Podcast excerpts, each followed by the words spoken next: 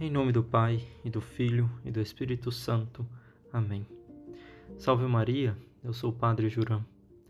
No Evangelho de hoje, nós nos encontramos no capítulo 16 do Evangelho de São João. Estamos dentro desse grande último sermão que fala Nosso Senhor aos discípulos. Né?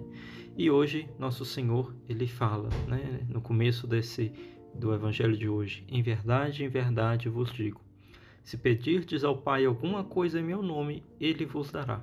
Ele vos dará. Até agora nada pedistes em meu nome. Pedi e recebereis, para que a vossa alegria seja completa. E já nessa última grande fala de Nosso Senhor aos seus apóstolos, ele vai recordar o que ele já tinha falado muitas vezes, né? Muito tempo antes falava no Sermão da Montanha, nesse sermão inaugural de nosso Senhor Jesus Cristo. Ele falava dessa importância da oração. Logo depois de ensinar os discípulos a rezar o Pai Nosso, ele falava para eles, né? Pedi e se vos dará, buscai e achareis.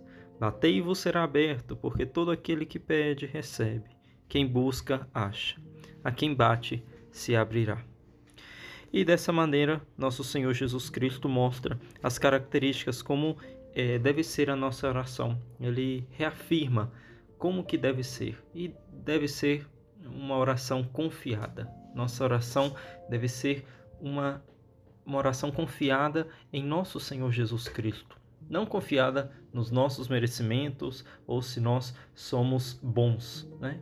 Nossa, é, nossos méritos, é, as graças que nós pedimos através da oração se fundamentam principalmente na graça de nosso Senhor Jesus Cristo, a graça que só Ele pode dar, os méritos de Sua paixão, tudo que Ele é, ganhou para nós, tudo que, todas as graças que Ele enriquece para nós. Aí está o verdadeiro fundamento de tudo que nós devemos pedir. Mas nós devemos pedir com essa confiança, né? De pedir e se vos dará, buscar e achareis. Mas ao mesmo tempo nós devemos ser uns grandes amigos de, de Cristo para poder pedir para Ele e para poder ganhar dele.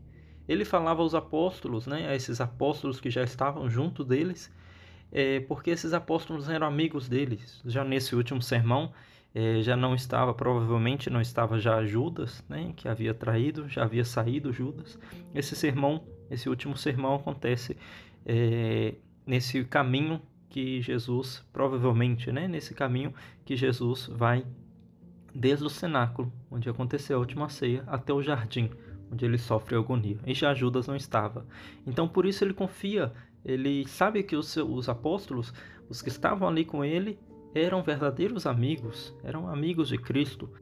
E por isso ele reafirma aos apóstolos, né? Se pedirdes ao Pai alguma coisa em meu nome, ele vos dará. Ele vai dar, vai conceder para aqueles que são amigos de Cristo. Nós devemos é, fazer um exame de consciência, ver a nossa vida e ver se estamos, se somos amigos de Cristo. Para saber se somos ou não verdadeiros amigos de Cristo, pra, basta saber se nós estamos participando ou não da graça de Cristo, se nós participamos ou não dessa graça de Cristo como cabeça da igreja. Né? Ou seja, se nós estamos na graça ou se não perdemos a graça por ter cometido um pecado mortal. Jesus Cristo ele ajuda os seus amigos, ele atende aos seus amigos, né? Não por nossos méritos, porque nossos méritos são muito poucos, mas pelo mesmo mérito que Cristo eh, alcançou por nós na cruz. É assim que ele nos vai atender, mas nós devemos usar bem desses méritos de Cristo. Devemos ser os seus amigos. Ele morreu por nós.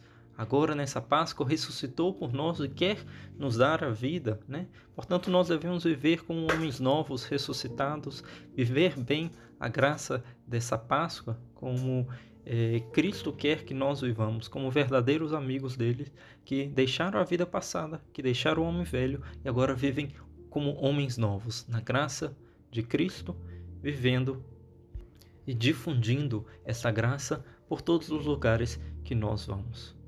Portanto, para que nossa oração ah, seja confiada, né, para que nós confiamos em Cristo, tudo, todas as nossas necessidades e para que Ele possa nos atender da melhor maneira, nós devemos ser grandes amigos de nosso Senhor Jesus Cristo. Assim, nós podemos cumprir realmente esse mandamento. Né? Ele vai nos dar sempre o que nós pedirmos. Por isso, peçamos à Virgem Santíssima esta graça de estar sempre junto com Jesus, estar sempre unido ao seu coração, ao coração de Cristo e ao coração de Maria. E aí fazer a sua morada, não deixando que o mundo nem nada nos tire, principalmente o pecado, nos tire desse sagrado coração. Louvado seja nosso Senhor Jesus Cristo, para sempre seja louvado.